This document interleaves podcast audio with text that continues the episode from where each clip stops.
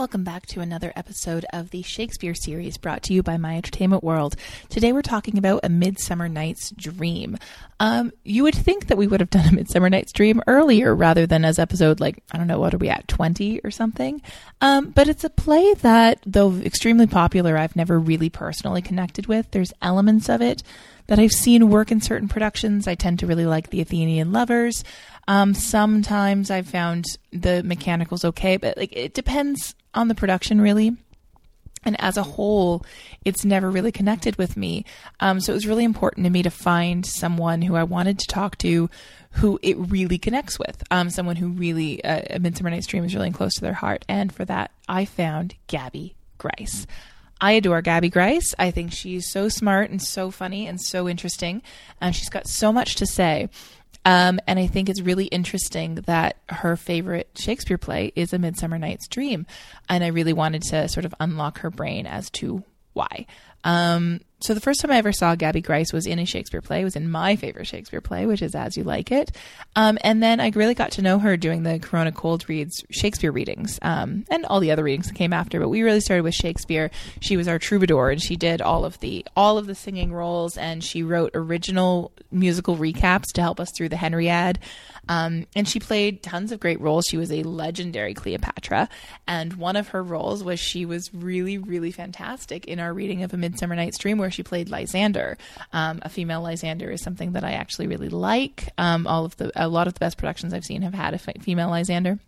Well, not a lot, actually. It's pretty rare, but some of the best productions I've ever seen, probably more accurate to say, um, have had a female Lysander, and Gabby was uh, was very wonderful in the role.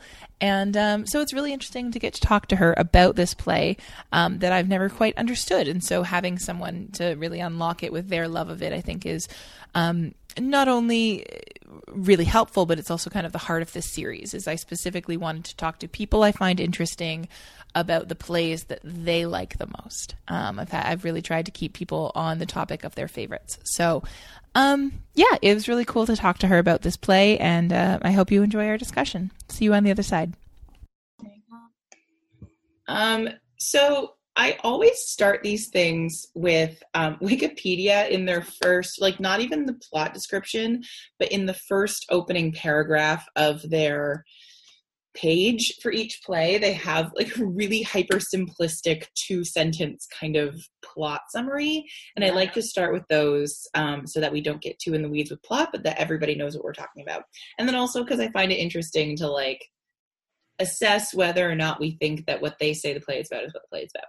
So uh, wikipedia says the play consists of multiple subplots that revolve around the marriage of theseus and hippolyta one subplot result, revolves around a conflict between four Athenian lovers, one about a group of six amateur actors who have to act out their interpretation of the play Pyramus and Thisbe at the wedding of Theseus and Hippolyta. These subplots take place in a forest inhabited by fairies who control the characters of the play. Thoughts and feelings? I mean, that's pretty much what happens. I don't know. Do the fairies control them? That seems strong. It does seem really strong and like very sinister, which there are definitely ways to do Midsummer where it's like very sinister. Yeah. Um, I don't know that that's, and also like, I don't think that Quince is, can, you know, like there's more to the players than Bottom, and most of them don't even meet fairies at any point. Yep. I don't know. I, it does feel strong, but it's you know a complicated plot to fit into three sentences. So maybe we can give Wikipedia author 472 a break. I think it gets like a seven and a half to an eight out of ten. Okay, that's not bad. That's yeah. fine. Honestly, on the grand scale of of um, interpretations of Midsummer Night's Dream that I've seen, seven and a half is solid. but you don't love Midsummer. You know, for me, seven and a half is low one of the for all of the ones you've seen? Um no jesus i can't even remember the last production production i've seen of this. It's been a lot of movies. Yeah, that'll do it because i one of the things i don't like about midsummer night's dream is that it's produced very badly very often. Oh fuck yeah. Yeah um can i swear? Yeah I stop? go for it. I don't care. Um do whatever you want but uh yeah i just it's i've sat through so many bad ones that i start to really resent it Yeah. um which is not a textual thing like it's not in the text there are some things that i don't like in the text but there mostly it's a pretty innocent thing and all the good stuff is still there in the text but none of the bad stuff that productions add is there I agree with you. I was having this uh, conversation with James about um, the fairies and how often they get really, really sexualized. mm-hmm And I'm like, yeah, I mean, I guess that's the easy way to go. They're like creatures that aren't of earth, and so they're going to be really sensual. And but when they make them really sexual, like bondagey, where like the changeling boy is like their manservant now, I'm always like, whoa, wait, where did we get any of this information? That seems like a like a choice that's just being like forced onto it. That works because they're fairies, so it's like I guess fairies all fuck each other. But like, why? Yeah. Um, let's return to interpretations of the text in a second. Back up and can you tell us a little bit about your history with Shakespeare and why this play was what you wanted to talk about? Yes.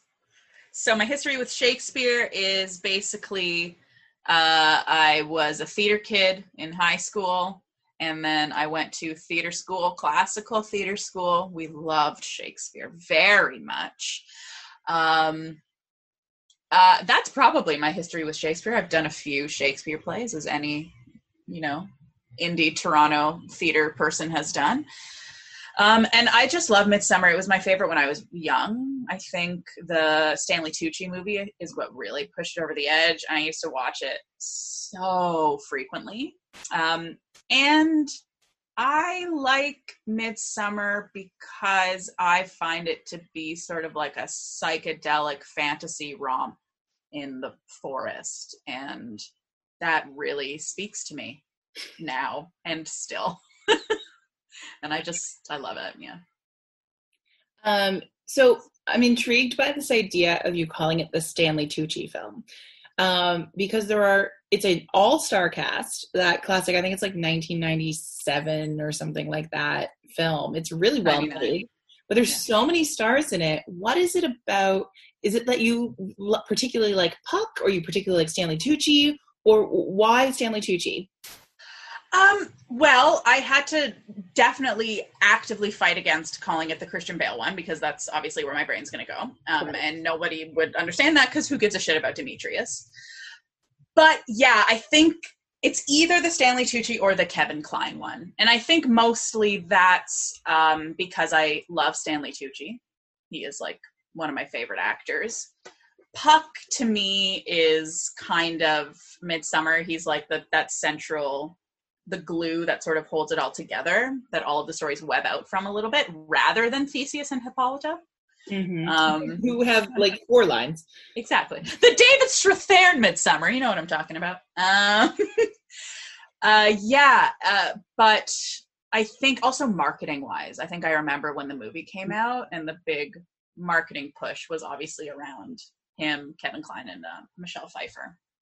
who played oberon i've completely forgot Rupert Everett. oh yeah oh i love rupert everett Yeah, perfect. Um, well, the re- the reason I ask that is, do you have a favorite character in Midsummer? Because it is so, or even not even necessarily character, but it is so segmented. I feel like there are like, like I'm an Athenian lovers person. They are what I get out of Midsummer. Um, there are people who love mechanicals. There are people who love fairies. I imagine there are no people who like Theseus and Hippolyta. But like, what is it that anchors you to this text, and whose whose story do you follow? Um, it's changed. Like as I've gotten older, it's it's evolved. Um, so when I was younger, because I've done Midsummer a lot of times, like multiple times, like as a child in theater school, readings, like many readings. I, I told you I was doing one on Wednesday. Like it's it's lots of Midsummer, and so I think when I was young, uh, it was uh, Helena all the way, like a hundred percent Like That how all the was- girls think they're Eponine. exactly Exactly. um, I also really like the fact that Helena has to literally use magic to get the boy, and that made sense to me as a 16 year old girl. I was like, none of the boys like me. I guess I need to use magic. Where are my fairies? Um, so it was really it was Helena, and then I think as I got older and I realized that the lovers aren't the be all and end all when it comes to most Shakespeare plays, and definitely this one. It was Titania, obviously, Queen of the Fairies. Um, and now I don't know. I think maybe it's come back to the mechanicals. When I was younger, I played Quince, and I'm really sad that I was too focused on not being Helena that I didn't. Quince is such a good role. Mm-hmm. Really so funny. I don't know that I have a favorite anymore. And when we did it, I was Lysander, and you know, I was like obsessed with a girl Lysander. Like, I don't know if I have a favorite now. I think I'm I'm a fan of a lot of them, including Theseus and Hippolyta, Mhm. for a variety of reasons. Um, well, to go back to female Lysander, that was something I wanted to talk about. This is a play I think that opens itself up really well to uh, casting it unconventionally and finding new layers in the characters and the interpersonal dynamics through casting it unconventionally. Um, I also love a female Lysander, which is why I did that um, and gave you that part. Uh, Stratford's production, that actually was the first time I saw female Lysander, also had a deaf Aegeus. Um, interesting little things like that that I think um, both of those decisions helped make a lot more sense of Act One, Scene One. That is a scene that I struggle with in contemporary productions. Yeah. Um, because a lot of the sort of politics of marriage stuff that is in the story doesn't translate if you're all in modern dress and it like why you kind of have to suspend your disbelief but having a queer relationship and having communication issues because i think one of the things they did in the midsummer was that like not everybody spoke. It was like select some people had asl and some people didn't and so like people couldn't necessarily communicate with aegeus and Mm-hmm. there was all sorts of really interesting ways that that informed that relationship and that central conflict. Um, so what are some of the interesting interpretations of the characters and different ways we can read them that you think has helped this the play stay relevant through so many iterations and being so popular for so long Yeah, I, I agree with you. I think that I think that the way that it is written now, if you contemporize it, the the relationship between the four of them is is strange. There ha- there does need to be at the time there didn't need to be anything. It could just be like Aegeus was like, I don't want you to marry Lysander. I just like don't like the the way he looks or whatever. But I think if you're gonna if you're gonna contemporize it, you do need something. And and yeah, I think a queer relationship is not I don't want to say easy, but it's that is almost even in this day and age sort of the most obvious way to make the relationship between Hermia and Lysander taboo or like not what Aegeus wants, him pushing her towards a man. Um, the other interesting thing too is that depending on the interpretation, there have been people that have read it, Hermia is supposed to be black as well. And so that's an interesting thing, like, because as we know, I mean, especially this summer, like, interracial relationships can also still sort of create this intense lack of communication. And so there's that too. I also think the fairies, like, the fairies at the end of the day are outsiders. And I think if um they and even though they're like super glamorous or whatever, it doesn't mean they're not outsiders. It just like they're not part of the main core group of people that run Athens and are like they literally live in the forest and aren't of earth. And so I think um when you focus on the fairies being outsiders rather than controlling as the wikipedia article says controlling the narrative or whatever that that also helps. And i don't know i'm not a director so i don't i don't know how i would want to see that represented um but i have said many times that i think this is like a psychedelic romp. I just said it like 15 minutes ago.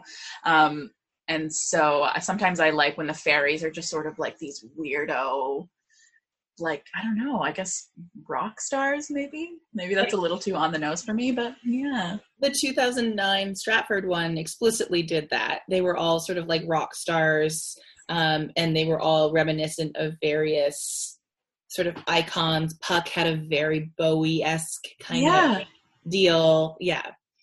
Um, it's certainly an interesting perspective. Like, and I mean, it's such a weird. You you sort of apologized when you said that they were glamorous but also outsiders, and actually, I think that like a lot of sort of famously glamorous people have often been outsiders. Like the people when you say the word glamorous, I think of like rock stars and I think of drag queens. And like, you know, I those are the first two groups that pop into my head. Um and so there is something because the decision to be over the top glamorous and well, I mean, I guess there's different interpretations of the word glamorous because you can be like Grace Kelly glamorous, but like the what I think of as being sort of like High glam. yeah, glam more than glamorous, which is a slightly small difference yeah is such a purposeful choice that is going to make you stand out. And mm-hmm. I think that there's a certain comfort level with like you're someone who's comfortable standing out or you're not. Yeah. And I, just, I don't know. I think there is something there that's kind of an interesting theory with the fairies. Yeah, I think that's exactly that's exactly it. They're all very comfortable standing out and not and they're all very comfortable like there's no at no point I guess except maybe, you know, their obsession with the changeling boy, which I think is like them being sort of obsessed with this idea of like a family unit. That's my that's how I have always seen that, but um besides that they're just like, yeah, we're fucking fairies, like we're great we have glitter and we listen to David Bowie. I imagine they all listen to David Bowie. Oh, And like T Rex, yeah, certainly they do. big time. Um, which though leads me to the question this idea of like like it sounds like you have a fairly positive view of the fairies. Um, there are a lot of people who we'll get to a second in a second the idea of controlling and sort of meddling in other people's lives. But something occurred to me today when I was making my notes that you know, if you're familiar with the Tempest, so much of the Tempest, like it's excuse me, that one's kind of overtly about col- uh, colonization and so through that the whole issue of ariel and ariel's freedom um, comes up explicitly in that text but when you actually think about like their function in the story ariel and puck are extremely similar characters but we never talk about that with puck the idea of like what is this servitude and puck never seems to yearn for any sort of freedom but at the same time every single thing he does in the text uh, except for the stuff he does by mistake was on an order from Oberon. Um, has that ever occurred to you before? This idea of like, what is the difference between Ariel and Puck, and is Puck sort of a truly free character?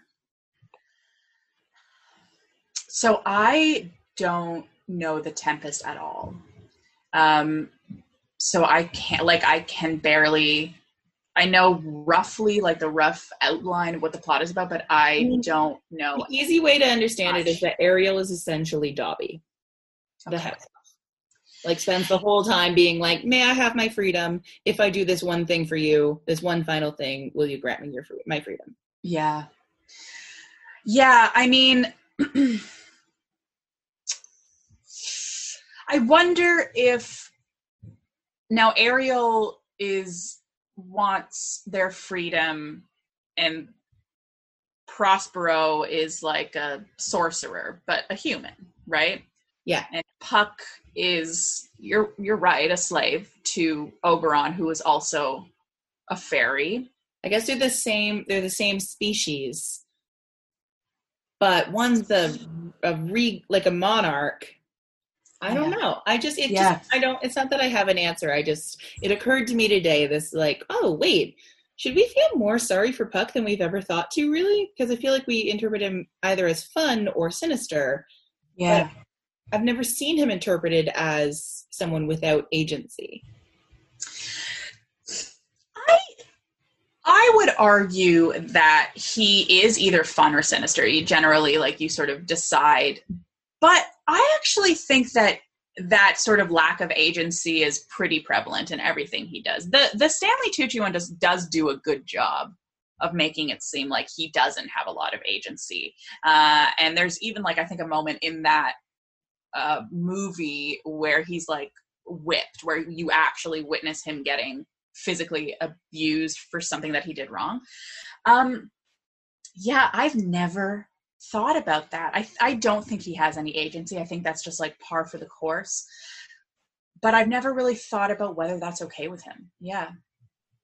And I think that's a choice that you can get Puck to play um, and that maybe people don't think about. I think they're too focused on like, is he seedy or is he like a fun jokester?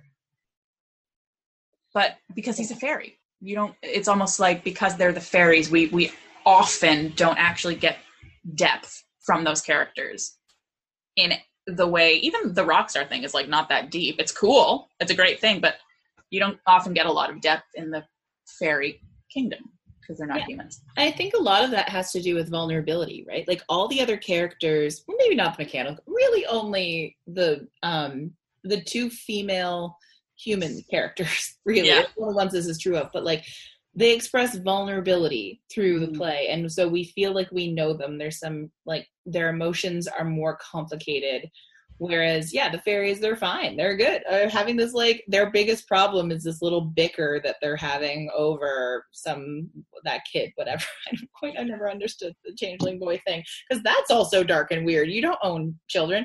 Um they stole that child. Did, oh no. No she oh shit. I wish i um Titania like saves them from Oberon. That's what it is. Oh. I think he is doing something shady. Oh wow, I should have really brushed up on this, but I think she like saves the mother and the boy from Oberon. And Oberon's like, "No, that's my boy." And she's like, "No." I don't know. Somebody will comment and be like, "You're both full of shit," but I think that's what it is. No, they won't. Um, they won't care. That is what something that I find so interesting. Like I have seen this play a thousand times, and that's never been clear to me. No one's ever emphasized that. Very rarely do you even see somebody really lean into the backstory between Theseus and Hippolyta and the sort of the war and all of that kind of like who Hippolyta is. Yeah. Like all of that stuff gets dispensed with so quickly. It's just sort of like act one MacGuffin. Whereas then we spend 45 minutes with Pyramus and Thisbe, and like those aren't our characters. Yeah. And that's maybe something I think that I find irritating about Midsummer is that all of these little pieces along the way that are more complicated. Um, even the conflict between Hermia and Aegeus at the very, very start, like the thing that kicks off everything, is kind of dispensed with as setup. Yeah. And then the core of the play tends to be focused on hijinks. And I think that if you reversed that and really gave the weight to the stuff that is complicated, that is there, yeah, um, that would I don't know. I just feel like this play is badly served so often. I think I think it's badly served. There is if the if there's not everything in the text, there are so many historical cues and there's so much historical context. You're right. Like, actually, the most interesting character in this entire play is Hippolyta, and she has like three lines. And she's interesting because she's literally like a character from Greek myth. She has this entire thing, this epic history that happens before this play begins. Um, yeah. Uh, again, I, I, hate to come back to this one again, but they do at least bring that in a little bit in the Hermia and Aegeus conflict in the Stanley Tucci movie, where you understand that, uh, like, it's Sophie Marceau and she like storms out, and that's all you get, and you're meant to infer that Hippolyta feels deeply because clearly she had the same kind of conversation with her dad yeah. forcing her to marry Theseus. Um, but yeah, you're right. It is often poorly served. Like there, there are actually so many more clues than uh, the simplest of productions will ever pick up on. Mm-hmm. Yeah. Um, and one of the other complicated things that we had talked about a little bit off Mike um, that I do want to get into a little bit is this idea you brought up earlier that Hermia has been interpreted in some productions and by some scholars as having meant, been meant written to be black. Yeah. Um, and some of the ways that the other characters speak to her are, you know, Midsummer is not thought of alongside Taming of the Shrew and Merchant of Venice as one of the ones that we call problematic and directors approach with this sense of like, I have to fix this play. And yet there is so much language in it that is deeply, deeply offensive a lot of it tied to the way that Hermia is spoken to. How do we reconcile that in a play that is ultimately, even though we've been talking about some of these darker themes and some of darker interpretations, ultimately a fun romp in the forest? Yeah. Um, yeah, it's um, it, we were talking about it because we were talking about the um, like words that are in Shakespeare that very often get taken out, and um, and a couple times after Lysander has been has fallen in love with Helena. Um, he says like he uses specifically racial terms um, to describe Hermia and uh, as slanderous. Never like.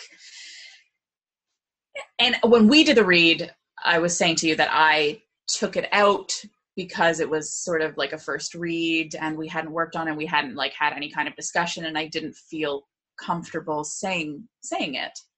But taking that out depending on how you've decided that you're going to play this relationship between because casting hermia is really really important. I think that because she's like the hot lover i think people just sort of cast her as like the cute girl and it's like actually quite a bit hinges on how you're casting hermia um, and and if you have decided to take it in down a route where you want you want the sort of central focus between Hermia and Lysander, Hermia and Demetrius, Aegeus to be maybe about race. I think actually taking those words away takes away how heinous the shit that Lysander and Demetrius, who were in love with her two scenes ago, like how low, how base they get to to send her away.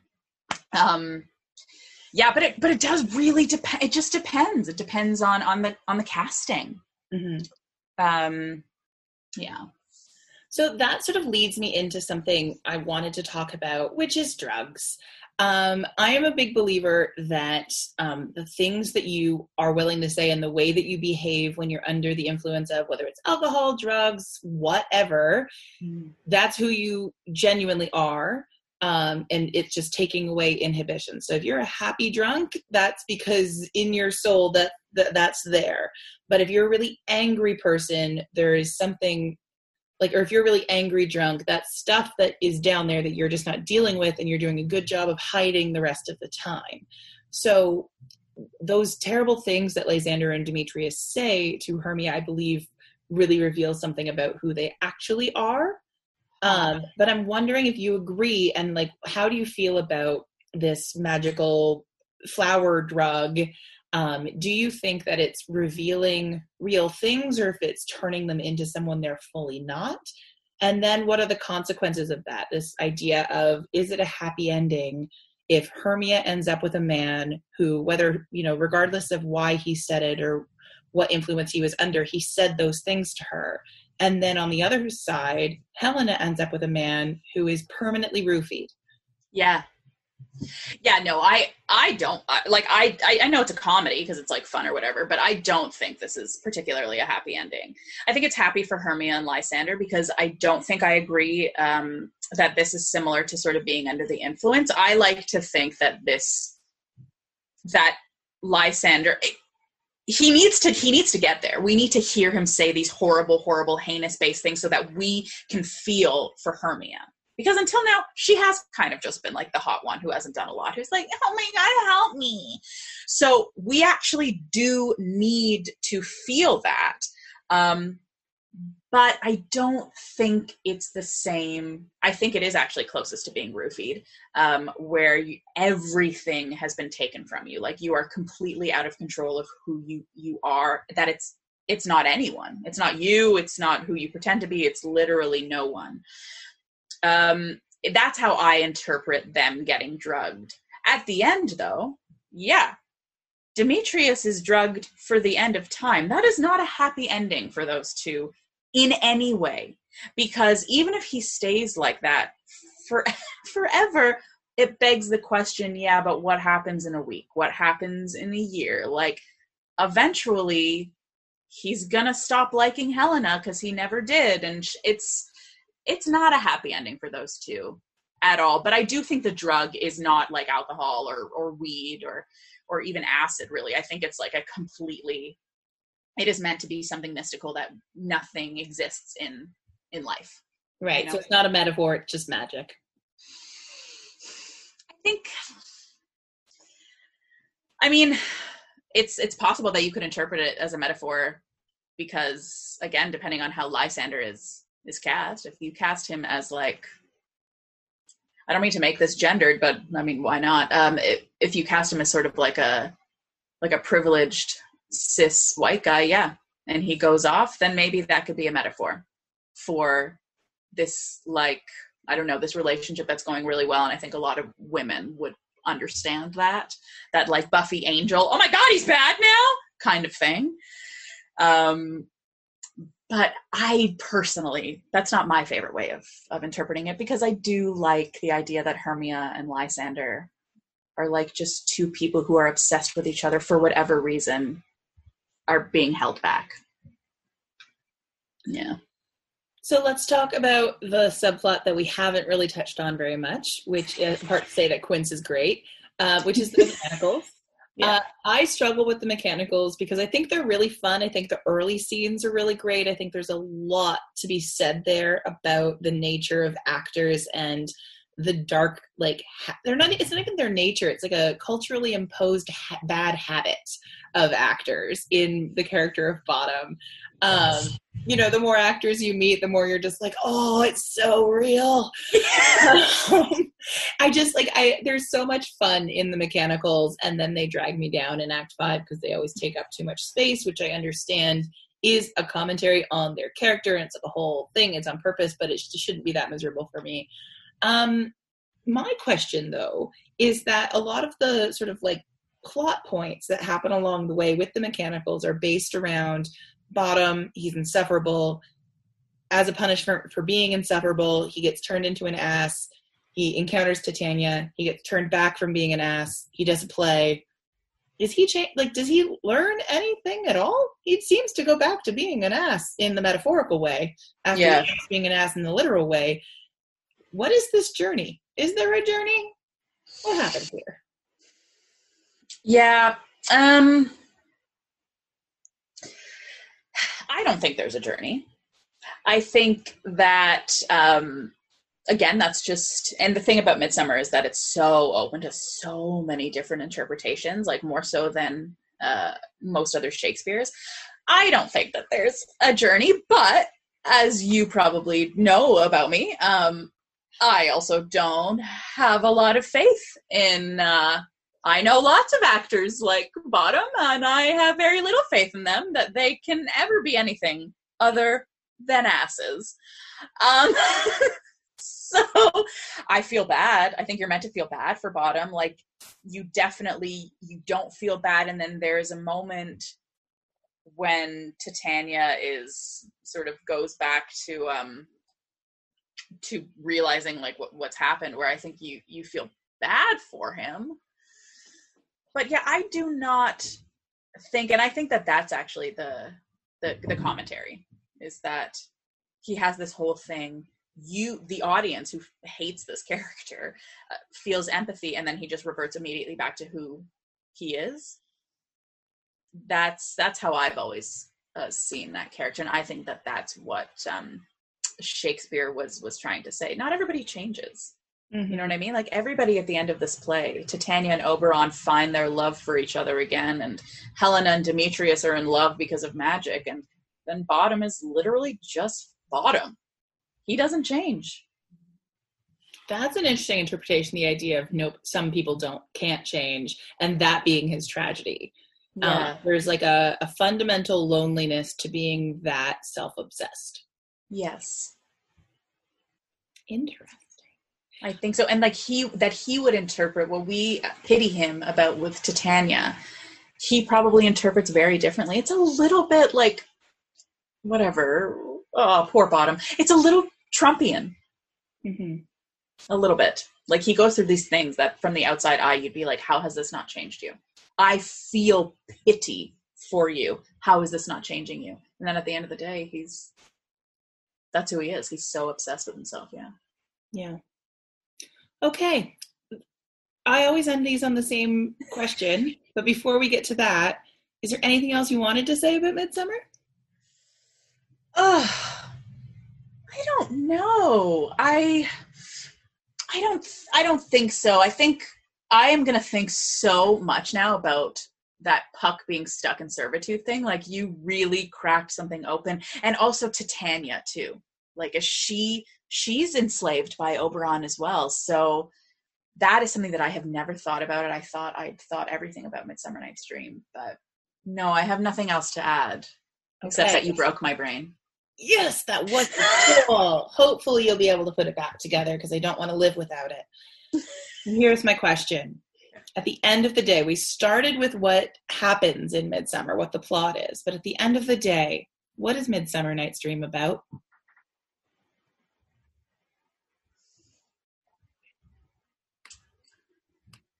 oh oh this is going to sound really really corny really corny but jesus i think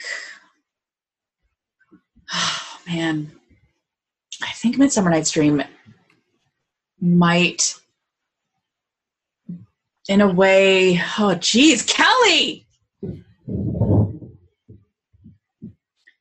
I mean, in a way, for some of the characters, the characters that I love, it is kind of about like sticking to your guns. I don't know. I know this comes back to Hermia and Lysander again, but they like go through hell and back just to like be with the person that they love. Um, and it kind of feels like all of the characters go through hell and back just to be with the people that they love um, including Theseus and Hippolyta in this like 10 lines of dialogue. And so I think I think that might be it. I don't know how to distill that down to one theme. But it feels like all of them just go to hell and back just for the people that that they love.